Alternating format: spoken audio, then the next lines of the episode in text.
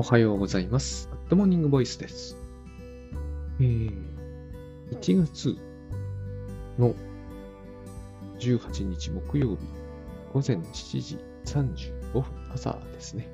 昨日とほぼ同じ。で、えー、いよいよ明後日ですね。ここ1週間ぐらいはずっともうこれしかや言ってなかった気がしますが、えー東京ライフハック研究会が明後日ありますので、16時からですね。なんかこう、新宿でやりますが、まあ、えー、オンラインでもご参加いただけて、動画を、あのー購入いただいてご視聴いただくことも可能です。で、同じくですね、ほぼ同じなんだけど、リアルの方がないという、えー設定で、1月28日日曜日の、えーこちら15時から、倉園慶三さんと、ドワイブス×タスクシュートの第3弾、えー負のループから抜け出すと。まあこの場合の負のループっていうのは、あくまでも例えばなんですけど、例えば、えー朝起きるのがものすごく大変だと。昨日も似たような話しましたけど、朝起きるのが大変なのに、夜になると、えーなんかこう、さっとは寝られずにね、えーなんかぐずぐずしてしまって、しかも寝つきも良くなくて、つまり眠いのに、これは寝つきが良くないって話になってるわけですよ。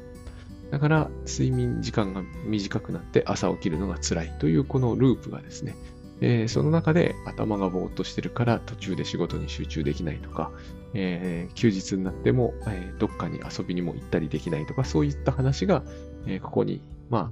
え組み込まれてくると。そういうループ。まあ、この話を、えーこという課題をメインテーマにして、1月28日、倉園慶三さんと、えーお伝えするというものがありますので、こちらはちらほらと申し込みいただいてますけれども、えっ、と、こちらも合わせてですね、チェックしていただくとありがたいです。喋ってて思ったんですけど、まあ、その、この種のものをね、えータスクシュートで何とかしようという話はよく出てきます。で、それは、あの、私はですね、結局これも同じような話になってしまうんですけどね、えっ、と、多分、イメージしやすくていいと思うんですよ。朝から夜に、えっと、記録を残していくと。そしてその記録を残していくと、こういうループが、の原因と結果が見えてくるから、その原因を取り除こうと。つまり、えーもっと仕事に集中してね、えー夜はさっと寝ればいいと。まあ、確かにその通りなんですが、まあ僕の場合やっぱりここにですね、えっ、と、当然一つ自然のこう疑問が湧くわけです。まあ僕にとっての自然のって湧かない人は湧かないんでしょうけどね。えっ、と、そもそも眠いのに寝られないのはどうしてかっていう話もあるし、えー夜いろんなことをしたくなるのはなぜなのかって話。これがですね、えっ、と、簡単に片付けてもいいし、えっ、と、ここに集中的に、えっ、と、なんですかね、検討事項を用意してもいいんじゃないかと思うんですね。僕はここに集中的にかなり検討事項を持ってきがちな人なんですね。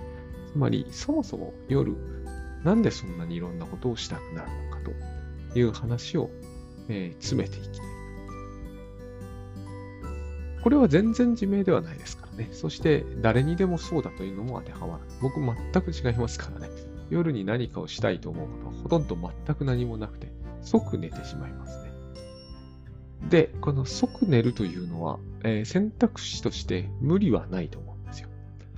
えー寝るだけですからね。これができないという人は、眠れないのは別ですよ。布団に入って何もしないってことは、えーできますよね。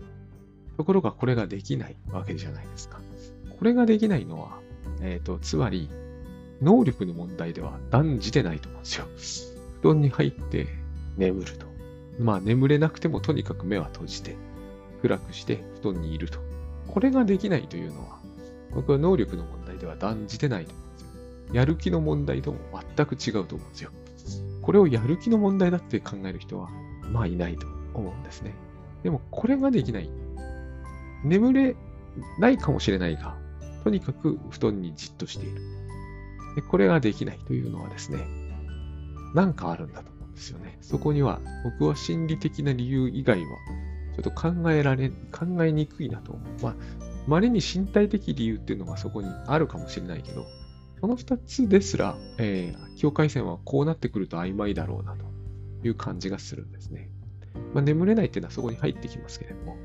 明らかにそれは、えー、少なくとも全く心理的な理由をそこに見ないってことは、むしろ難しいんじゃないかと思うわけです。で、これは、えー、タスクシュートをつけてみるだけでも、もう一つ解決しにくい問題だと思うんですよ。っていうのは、タスクシュートを見れば朝早く起きていて今眠いはずだってぐらいのことしかわかんないと思うんですよね。それを見たところで、今眠たく、眠くないとか寝たくない理由っていうのは、えー、出てこないし、えー、もっとなんなら昼寝を途中でしてて眠れないとかは別なんですけどね。この話はそういう話ではないんですよ。眠れなくても構わないわけだから。で、ここでですね、えっ、ー、と、非常に簡単なようで全然簡単じゃない。簡単なん、簡単なはずなんだけど簡単じゃない話が出てくる。これが私は物思いっていうふうに最近考えるように考えるっていうか、これもまあビヨンの用語なんですけど出てきてるなと思うんですよね。この話も昨日のミニコットで説明してもいい気もするんですけどね、ミニコットだったらきっとこう、なぜ赤ちゃんはえー、お母さんと一緒にいるときはじっとしていられるのに、そうでないときは無理なのかみたいなのをきっと持ち出してくる。これはそういう話でもあるというか、こういう、そういう話なんだと思いますけど。僕は逆の側のことを考えたいんですよね。お母さんはどうなのかと。お母さんがですね、昨日近くの、我が家からほど近くの平塚と平塚だったか、まあ地名はいいんですけれども、ほど近くのところでですね、えっ、ー、と、小学生の男の子を、まあ、育児放棄したという角で、えっ、ー、と、まあ事件になっていたわけですよ。で、小学生なんだけども、まあ、お母さん帰ってこないから、その間に、こう、電気も止められてしまって、まあ、そのお母さんは男の人のところに行っちゃってたんだけど、僕はやっぱこれをですね、考えずにはいられないなって思うんですよ。この人ってじっとしていられないことと何の関係があるのかと思うんですけど、まあ、そのお母さんは、えっ、ー、と、育児に向き合うのが辛くなったみたいな話をされていて、まあ、大概の人はそれでは納得はしませんわね。それでお前男のところ行ってんのかってことになるんだけど、僕は、いやいや、そりゃもう行きたくもなるだろうなとも思うんだけど、えー、そこで3つ、少なくとも3つ考えるべきことがあると思うんですよね。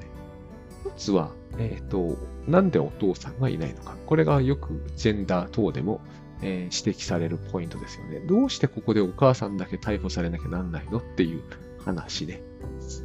まあ、この人は2人で暮らしてたんですけども、明らかにそこにはちょっと理不尽な、いや、かなり理不尽なものはありますよね。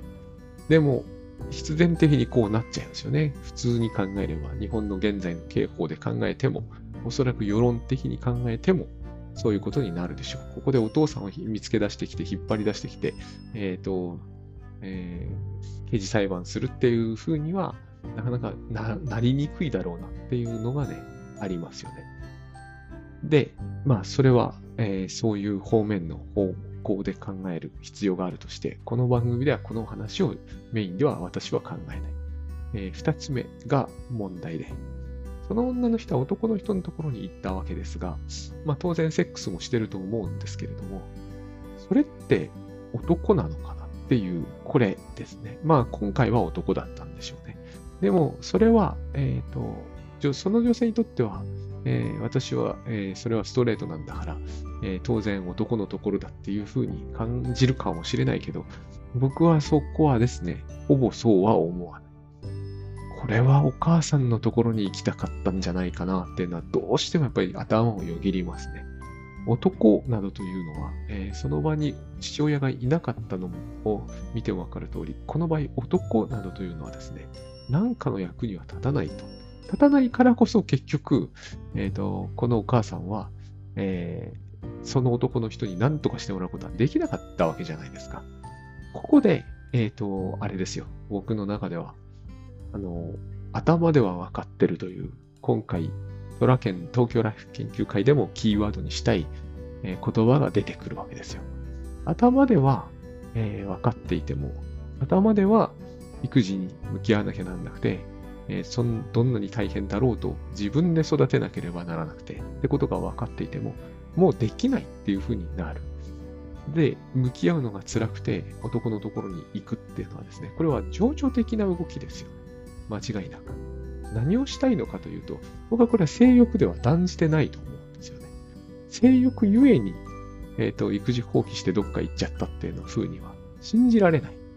それだったら他の方法で満足させることができ、おそらく、えっ、ー、と、そんなに時間を空けることなく帰ってくることができる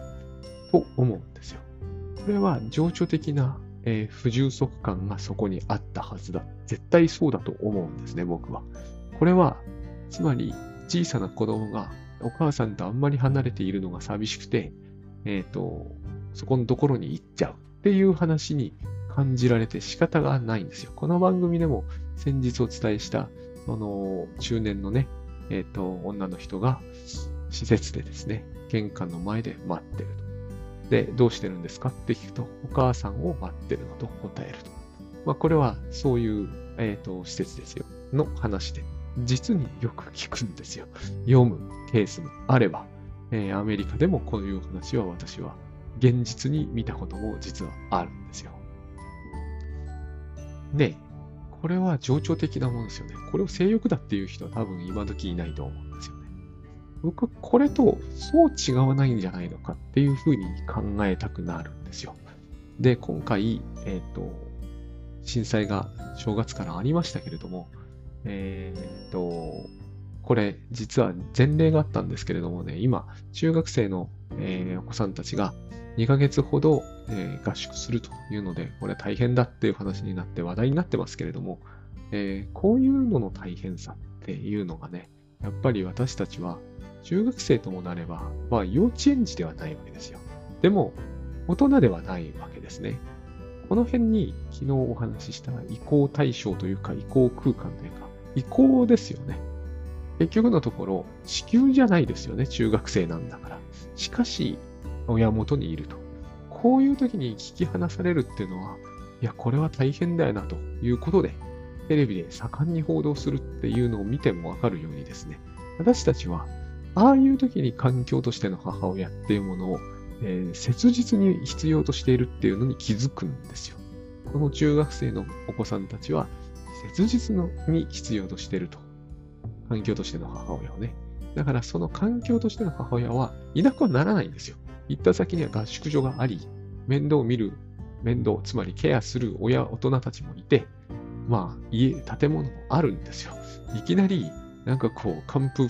ピスサブですね。ところに、子供だけで置き去りにされるわけではないわけじゃないですか。環境としての母親というのはちゃんといるんだけど、移行されてしまうんですよね。同じものではない。同じ空間ではない。同じ大人でもない。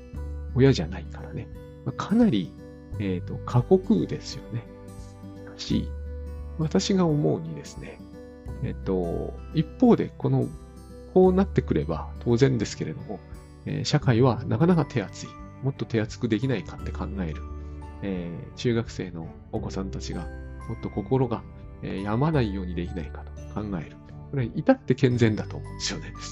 どうして、えっ、ー、と、子供を置き去りにした、そして男のところに行っちゃったっていう、えー、お母さんには、そういう観点が見られないのかなっていうのが気になるんですね。彼女も同じなんじゃないんだろうかって思うんですよ。要するに、環境としての母親が機能不全なんですよ。そのお母さんにとってね。そのお母さんが環境としての母親として、えー、子供に向き合わなきゃならないけど、向き合い続けているうちに、自分のお母さんはどこにいるんだっていう心理になっちゃうわけですよね。なっちゃうから、えっ、ー、と、自分のお母さんを探しに、えっ、ー、と、肌が合わせられる人のところに行くわけじゃないですか。で、その人は情緒的には何かしらのものを与えてくれるんでしょう。けれども、情緒的にしか与えてくれないから、結局子育ての、えー、プラスにはならないわけですよ。なんで今こういう話になってるかというと、つまりですね、えー、これを表現する言葉はなかなかないんですよね。環境としての母親が機能不全になると、えー、言いましたね。ウィニコットは、えっ、と、新臭が生じると。新臭が生じるというのは、要するに現実が過酷すぎてトラウマになるってことなんですよ。中学生が親元を離れて2ヶ月もですね、えー、学校の先生が親代わりになって、ケアし、集団生活を唐突に始めるというのは、これはやっぱり環境としての母親の、それでも機能するっていう子が少なからずいるところが、すごい偉いところなんですけど、それでは機能しなくなって、例えば、えー、昨日、あるそういう経験を持ってる校長先生が、物を食べられなくなる子が幾人か出たみたいな話をしているんだけど、そういうことが起こるわけですね。ただこれは前例があって、さっき前例って言いながら言いませんでしたけど、大島、伊豆大島でですね、えー、確か噴火があった時に避難する。この時に同じようなことをやったんですね。ただあの時は、え、ー、と、子供が、あの、選別きっちりされてなくて、えー、結構幼い子も同じようにやっちゃって、だから、えー、多分、やや問題を招いたんだと思う。急にそんなことできないですよね。で、これと僕は同じようなことが、その、えー、と、うちの近くのですね、えっ、ー、と、子供を置き去りにして、で、置き去りにされた子は、えっ、ー、と、家の中に電気も通らなくなったから、大変なことになったんで、お隣さんのピンポンをガンガン鳴らして、なんとか助けを求めたと。まあ、それができる子供ね、良かったですよね。年齢的に考えてもね。これが、えっ、ー、と、もうちょっと年いってないと、えっ、ー、と、はるかに難しい、はるかに大変なことになりかねないので、そうすると、えっ、と、置いてった人にとっての、えっ、と、事態の衝撃もでかくなっちゃうわけですよ。で、これって結局、私はやっぱりね、能力の問題ではないと思うんですよね。そのお母さんだって小学校3年までは育ててるわけですからね。なんだかんだ言っても。能力の問題、スキルの問題にこれはできない気がするんですよ。やっぱり情緒の問題っていうふうに、心の問題っていうふうに捉えるより他ないと思うんですよね。ここで、ぜひ欲しいのが相談相手じゃないですか。これが、なんで私たちの、えっ、ー、と、これだけ進歩した社会で、なんでここが小、なんかこう空白になっちゃうのかなと。多分このお母さんはですね、確実に相談相手がいなかったというふうには考えにくいと思うんですよね。多分、えー、だって小学校3年までとなりますと、予防接種も何回も打ってますし、お子さん病気になるでしょう。えー、全部スルーするっていうケースは、ほんのないと思うんですよね。学校にも行かせてるわけだから。つまり、相談してきたわけですよ。えー、学校の先生なり、病院の先生なり、先生と呼ばれている人たちに、およそ相当数、えっ、ー、と、交渉してきたわけですね。なのに、自分の心のケアの相談となった瞬間に、男になっちゃうわけですよ。名前がないような。これは何なんだ？この人は多分絶対先生役としては不十分だったと思うんですよね。どういう人かはわかりませんけどね。だから、このことを考えてみるとですね、えっ、ー、と、この人にとっての相談役というものがいてしかるべきだって私は思うんですよ。で、ここに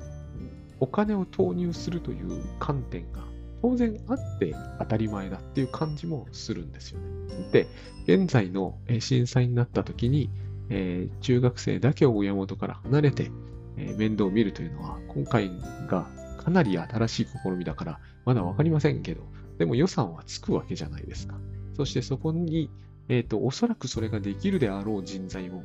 集められてるわけですよ。つまりそういうことは必要だということは我々は知ってるわけですよ。同じだと僕は思うんですけどね、完全に。で、そそういうふうになって考えてみると、つまり何がいけないかというか、必要かというとですね、あの、自分で環境としての母親というものが機能を果たして話さなくなったならば、つまり我々が家にじっとしていられる、あの、いるのは辛いよの、いるのが辛くなくなるためには、環境としての母親というものを、えっ、ー、と、自分の心の中で認識できるように持ってかなきゃなんないんですよ。持ってかなきゃなんないと僕は思うんですよ。だから、あの、それがいなくなると、その人の行動は、えっ、ー、と、奇妙なものになってしまうと例えば、えっ、ー、と、ひたすら女の人を追っかけて、えっ、ー、と、つけ回す人みたいになっちゃうわけですよ。これは僕、男女ともあり得ることだと思うんですね。で、それを寂しいとか物足りないという表現をするんだけど、つまり、一番最初の話に、ところに戻るんですね。夜、ね、布団の中でじっとしていられないんですよ。いるのが辛いんですね。いるのは辛いよっていうのはそういう本だと私は思う。で、いるのが辛い。いるのは辛くないですよね。いるのに技術はいらない。能力もいらないですよ。なんならば、幼稚、幼児でもやれます。乳児だってできる。ただし、条件が、母親が一緒だと信じてないとダメってことです。で、これは私は一生変わらない。ウィニコットに習えば一生変わらないと思うんですよね。で、その時に母親、特に母親役に登場するのが物思いにふけるってやつなんですよ。だから、物思いにふけることができる人は、環境としての母親の機能を果たすことができると私は思うんですね。そして物思いにふけることができる人は、夜、暗い中で、布団の中でじっとしてられるんですよ。その時、やってることが、つまり物思いにふけているわけですよ。この時間をですね、なくしちゃダメだと思うんですよね。こういう話をちょっと昨日したんですけどね、ある人とね。なくしちゃダメだと思うんですよ。この時間をタスクシュートを見てなくそうって考えることほどリスキーなことはないと思うんですよね。わざわざ自分で自分の環境としての母親を、えーと、破壊するというか、消失させにかかってるようなもんだと思うんですよ。せっかく自分の心の中で母親が機能しようとしているところを、えーと、一切合切ダメにする。そうすることで起こるのは何であるかは知りませんけれども、まあいいことは一つも起きないだろうなと。例えば不眠になるとか、いろんなことが起きると思うんですね。その時私たちは、今みたいな言葉の使い方は決してしないと思うんです。物思いという言葉は出てこないでしょうし、環境としての母親という言葉も出てこないでしょう。おそらくは、えっ、ー、と、例えば、時間がもったいないとかいう言葉が出てくるでしょう。昔私はこの種の、えー、物思いに相当する言葉をアイドリングと称してたんですけど、えっ、ー、と、これを、えー、ある意味では取り消して、ごめんねっていうためにこの番組をしゃで喋ってると。書くってことになってくると、また一つあるんでね、本に書いてあることなんで。まあ、アイドリングというのは、これを聞いてる人は読み替えてほしいんですよね。物思いにふけてる。で、この時間を極力大事にしましょうね。なぜなら、母親は物思いにふけるからなんですよ。これができなかったからこそ、その、うちの近くで起きた事件のような事件が、これはたまたまうちの近くだったけど、こういう事件は必ず一定程度起きちゃうんですよ。なぜなら物思いにふけるのは辛いからなんですよ。物思いにふけっていられなくなるから、代わりに物思いにふけってくれる人を探しに行くんですよ。それが異性であるケースが非常に多いね。私たちの、うん、人間という生き物のある程度傾向として、この物思いに代わりにふけってる人を探しに行ってしまうわけです。私はそれは、物思いに代わりにふけってくれる人は絶対必要だと思うんですね。それが相談する相手なんですよ。それが、え愛人であっちゃダメだってことなんです。なぜなら事件になってしまう可能性がおそらく相当高いのと、おそらく愛人は多くの場合、物思いに代わりにふけってはくれないから。物思いに代わりにふけってくれる能力がある愛人だったら、それは相当ラッキーだと思いますね。非常にその可能性は低いと私は思います。大概の人は、えっ、ー、と、そんな時間はもったいないってみんな思ってます。そういう意味では、えー、愛人はライフハッカーであってしまって、ライフハッカーだって言いたいわけじゃないですよ。発想がライフハック的な人がおそらく多いだろうと。時間は暇なんだと思うんですけれども、えっ、ー、と、そんな時間はないって思っちゃうんですよ。物思いにふけるというのは難しいんです。そして、ここが僕はおかしいと思ってるんですけど、あの、物思いにふける時間を僕らの社会は大事にしないという方向性を持ってるんですよ。でもこれが大事だってことは分かってるんですよ、おそらく。世の中の多くの人は。ただ、なんとなく社会全体としては、この種の時間はいらないっていうふうに考えてしまっているんですね。このリスクを僕らは僕らはですね、おそらく相当数抱えていると思います。精神分析というのは、物思いにふけってくれる人のことです。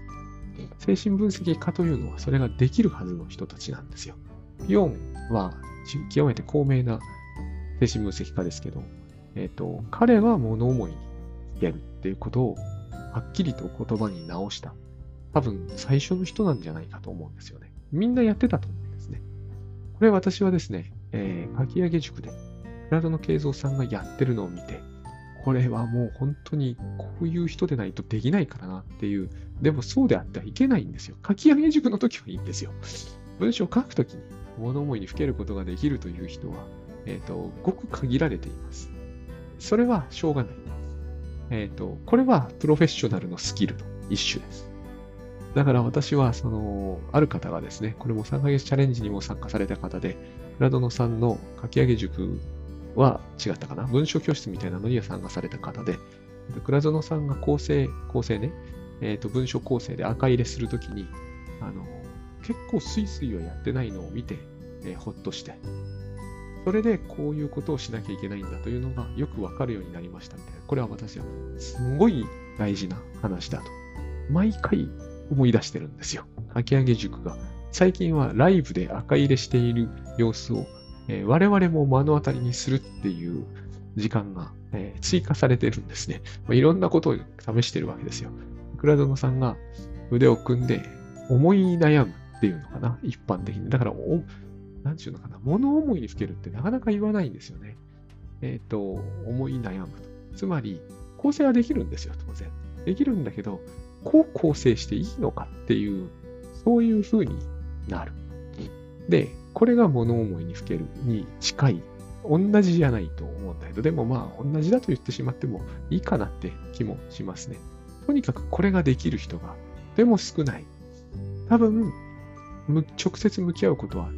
大概無理なんで、非常にこう、重荷になるんで、やめちゃうでしょうね。そして、誤字があるかないかだけをチェックして、よっぽど文章が通り、意味の通りが悪ければ、そこを修正するんですけど、しょうけど、それ以上のことはできないと思うんですよ。つまり、そこで放棄しちゃうんですね。この放棄が、私は、えー、事件にされちゃたまったもんじゃないと思うんですね。辛いですよ。物思いにふけるっていうのはね。ただ、我々はこの能力を持ってます。これは暗闇で目を閉じてじっとしている能力です。この能力さえあればですね、いいんですよ。だって考えてみても欲しいわけですね。その、えー、うちの近くであった事件。子供のそばにいてあげればいいわけじゃないですか。黙ってじっとして。いるのが辛いからいなくなっちゃうわけじゃないですか。でもそうしたら事件じゃないですか。この物思いにふけるということは、えーと、できるんですよ。誰でも。誰でもできると思われているからこそ、そこを放棄してしまうことは罪だって言われてしまうわけですよ。そして、それは、えー、いわゆるグッドワイブスで倉園慶三さんが、この世に罪はないですっていう話では済まされなくなってしまって、えーと、世の中の人が罪だ罪だ言うもんだから、えー、罪だということにされてしまうわけですよ。こういうのを含めてですね、この世に罪はないって言い切ることが、え、ー、と、言ってあげることがそういう人には必要なことなんだけれども、まあ、なかなかそういう話が、えー、聞く耳持ってくれる人はそんなに数多くはないですよね。でも、我々は実はそれを聞く耳持てるんですよ。なぜならば、この話と、えー、中学生が引き離されるのは、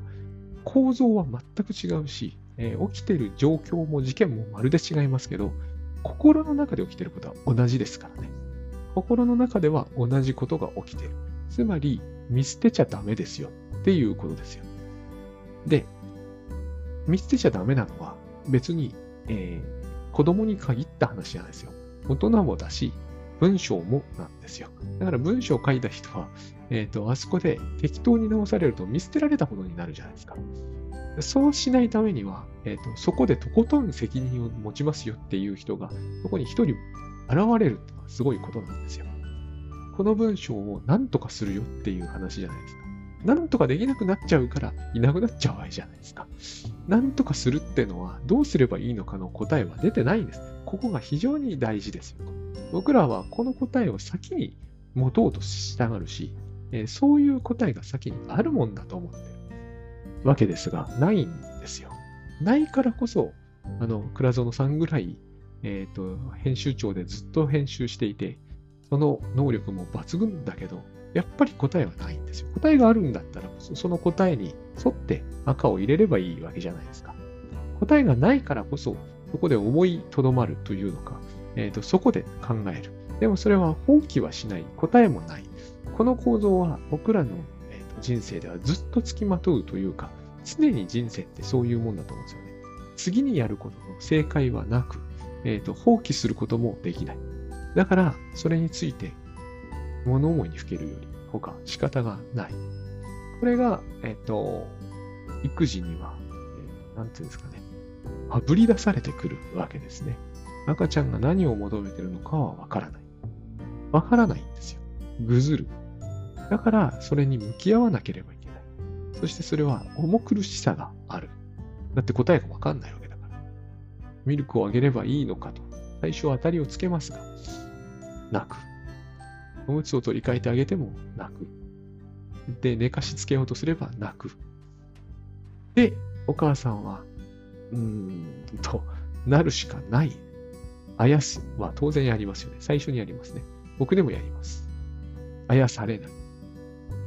で、うん、ってなるわけですよ。で、一緒にいるしかないんですね。で、一緒にいるしかないんだけど、一緒にいたからといって、なんかいてもいなくても自分はいいような存在に思われてくるくらい、心が通じ合ってる感じはしないわけですね。コミュニケートは取れないと。私もよく感じたんですよね。すごい孤独だなって感じがするんですよ。すごい不思議なもんです。育児をやってて一番、えっ、ー、と、心理的に困るのは、この独特の孤独感なんですよね。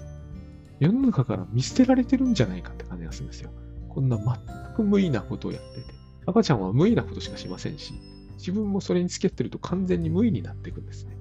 そして優位ってものがこれほど、えー、もてはやされている世の中で、ここに無意な2匹で見るのかな。私と彼女と、えっ、ー、と、2個が無意にこうポンとあって、ポンと、こう、じとーっとあるんですよね。で、そのまま時間がだらーっと過ぎていく。ダリはうまい表現をしたなと思います。全然時間が動かない感じがするんですよ。で、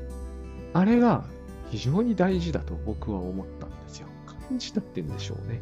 感じたとしか言いようがない。これこそやっぱり必要なんですよ。大体僕はそう思うんですけどね。あの、この番組でも皆さん聞き飽きてるとは思うんですけど、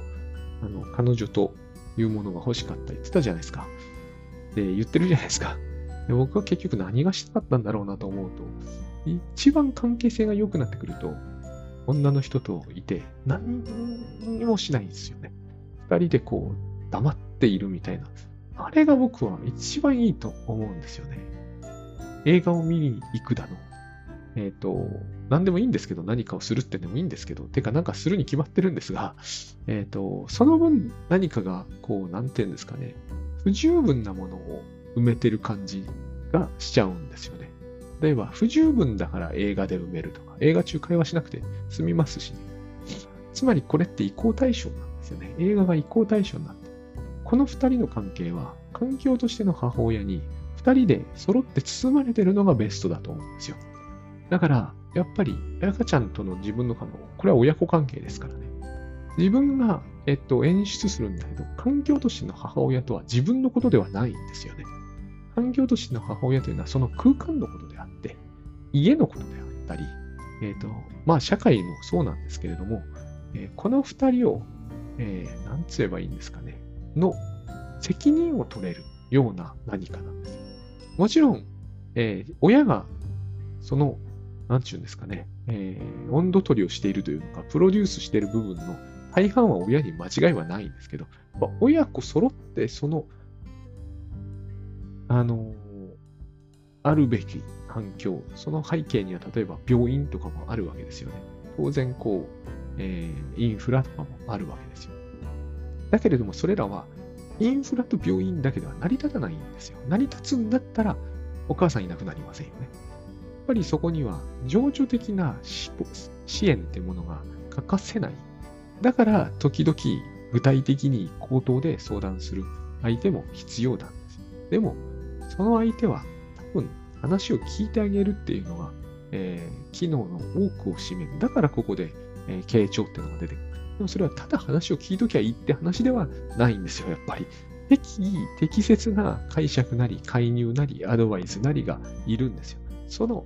適切なアドバイスなりが役に立つとは限らない。えっ、ー、と、まあ、じゃあ寝かしつけ辛いでしょうけど頑張ってくださいとか、全然役に立たないじゃないですか。でもこれがいるんですよ。これがないからいなくなっちゃうわけですよ。持ちこたえられなくなって。つまり、持ちこたえる人がどこかに必要だってことなんですよ。そしてその持ちこたえる人というのは、えー、まあ、それは人格的にできてる人が多いんだけれども、持ちこたえる人というのは絶対最終的には当人なんですよね。相談や相手が持ち本当の意味で持ちこたえてくれるわけではないわけです。ただ、持ちこたえるという能力をそこで、なんつうんですかね、みんな持ってますよというのを、つまり大丈夫なんだよってことなんですよね、持ちこたえるってことは。大丈夫だから持ちこたえられるわけじゃないですか。えっ、ー、と、もうそれは耐えられないことだったら、たとえ、あの、それが罪だろうと何だろうと逃げ出しますよね、結局人は。本当に絶対に耐えられないことであれば。でもそうではないんですよ。持ちこたえられるんですよね。持ちこたえ方さえ思い出させてもらえれば。だから持ちこたえ方を思い出させてくれる人を、えっ、ー、と、必要とするんですよ、私たちは。で、その持ちこたえさせてくれる人の、誰かがその人の持ちこたえるっていうのをサポートしなきゃなんないじゃないですか。だからこれはピラミッドであっちゃダメなんですよ。最終的に最もできた、えー、偉いブッダみたいな人がみんなの分を持ちこたえる。これが、えっ、ー、と、今までずっと人類が持ってた宗教の形態なんだけど、これだと、一つには、弟子対師匠の数が一対数千みたいになってしまって、いまいち末端の方では機能しなくなってくる気がするんですよね。